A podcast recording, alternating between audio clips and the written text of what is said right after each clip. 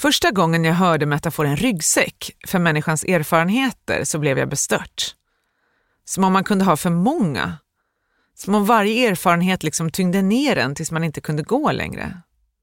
Jag hade alltid föreställt mig livet som en bok som man måste fylla med så mycket innehåll som möjligt innan den tar slut, då den tänkta läsaren absolut inte fick bli uttråkad. Jag skriver ut en sida och delar med mig av. Jag var 17. Jag befann mig i en fas i livet då jag ville läsa allt, lära mig allt, känna allt.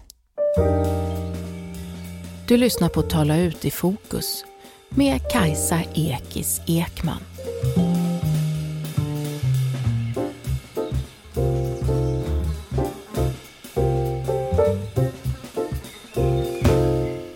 Det är 1997 och vi går i tvåan på gymnasiet. Lisa och jag vill resa till London på höstlovet. Men vi har bara pengar till ditresan. Vi bestämmer oss för att köpa flygbiljetten dit och sen lifta hem. När vi väl är där kan vi säkert hitta folk att bo med.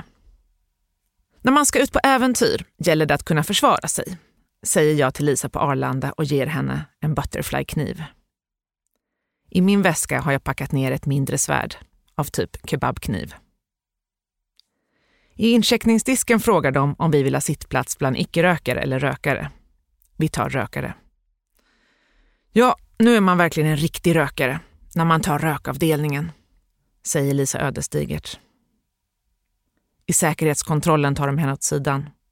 Hon har glömt att checka in butterflyn. Hon har lagt den i handbagaget. Hon blir tagen för olaga vapeninnehav. Typiskt. Mitt fel. Jag ska alltid trassla till det för andra. Men Lisa är finkänslig nog att inte säga något om det och de låter oss båda efter att ha konfiskerat kniven. Vi landar i ett London i sorg. Prinsessan Dianas bild är överallt. På t-shirts, muggar, skyltfönster, tidningar, väskor. Jag kan inte förstå hur de inte har kommit över det här än. Det var ju flera månader sedan hon dog. Lisa och jag tar tåget till Camden och köper öl i första bästa kiosk. De har 9,2 år! Vad är det här för vilt land? Vi sätter oss på gatan och börjar prata med folk som går förbi. Det där är vårt klassiska sätt att lära känna folk. Det gör vi i Stockholm också. Många vänner som jag har än idag har jag lärt känna på det sättet. En vit sydafrikan sätter sig och börjar snacka. Jag vill såklart visa hur mycket jag vet om Sydafrika. Så jag pratar på om valet, Inkatha, Chief Buthelezi. Men han är en typ av så soft kille som gillar Offspring och Bad Religion. Det har Lisa och jag verkligen växt ifrån. Han frågar om vi vill hänga med in på en pub som ligger i närheten, The World's End. Sydafrikanen, Lisa och jag sjunger karaoke och festar runt. Rätt var det ser jag att de kysser varann. Hur gick det där till? Hur har de börjat flörta utan att jag märkte något? Som vanligt har jag inte lagt märke till omgivningen utan jag har varit i mitt eget huvud och trott att det som hände var att han och jag hade ett samtal om ANC. Men jag inser nu att det hade han av artighet. Han och Lisa har hela tiden haft något på gång. De strular på och jag blir rasande inuti. Jag känner mig som en idiot.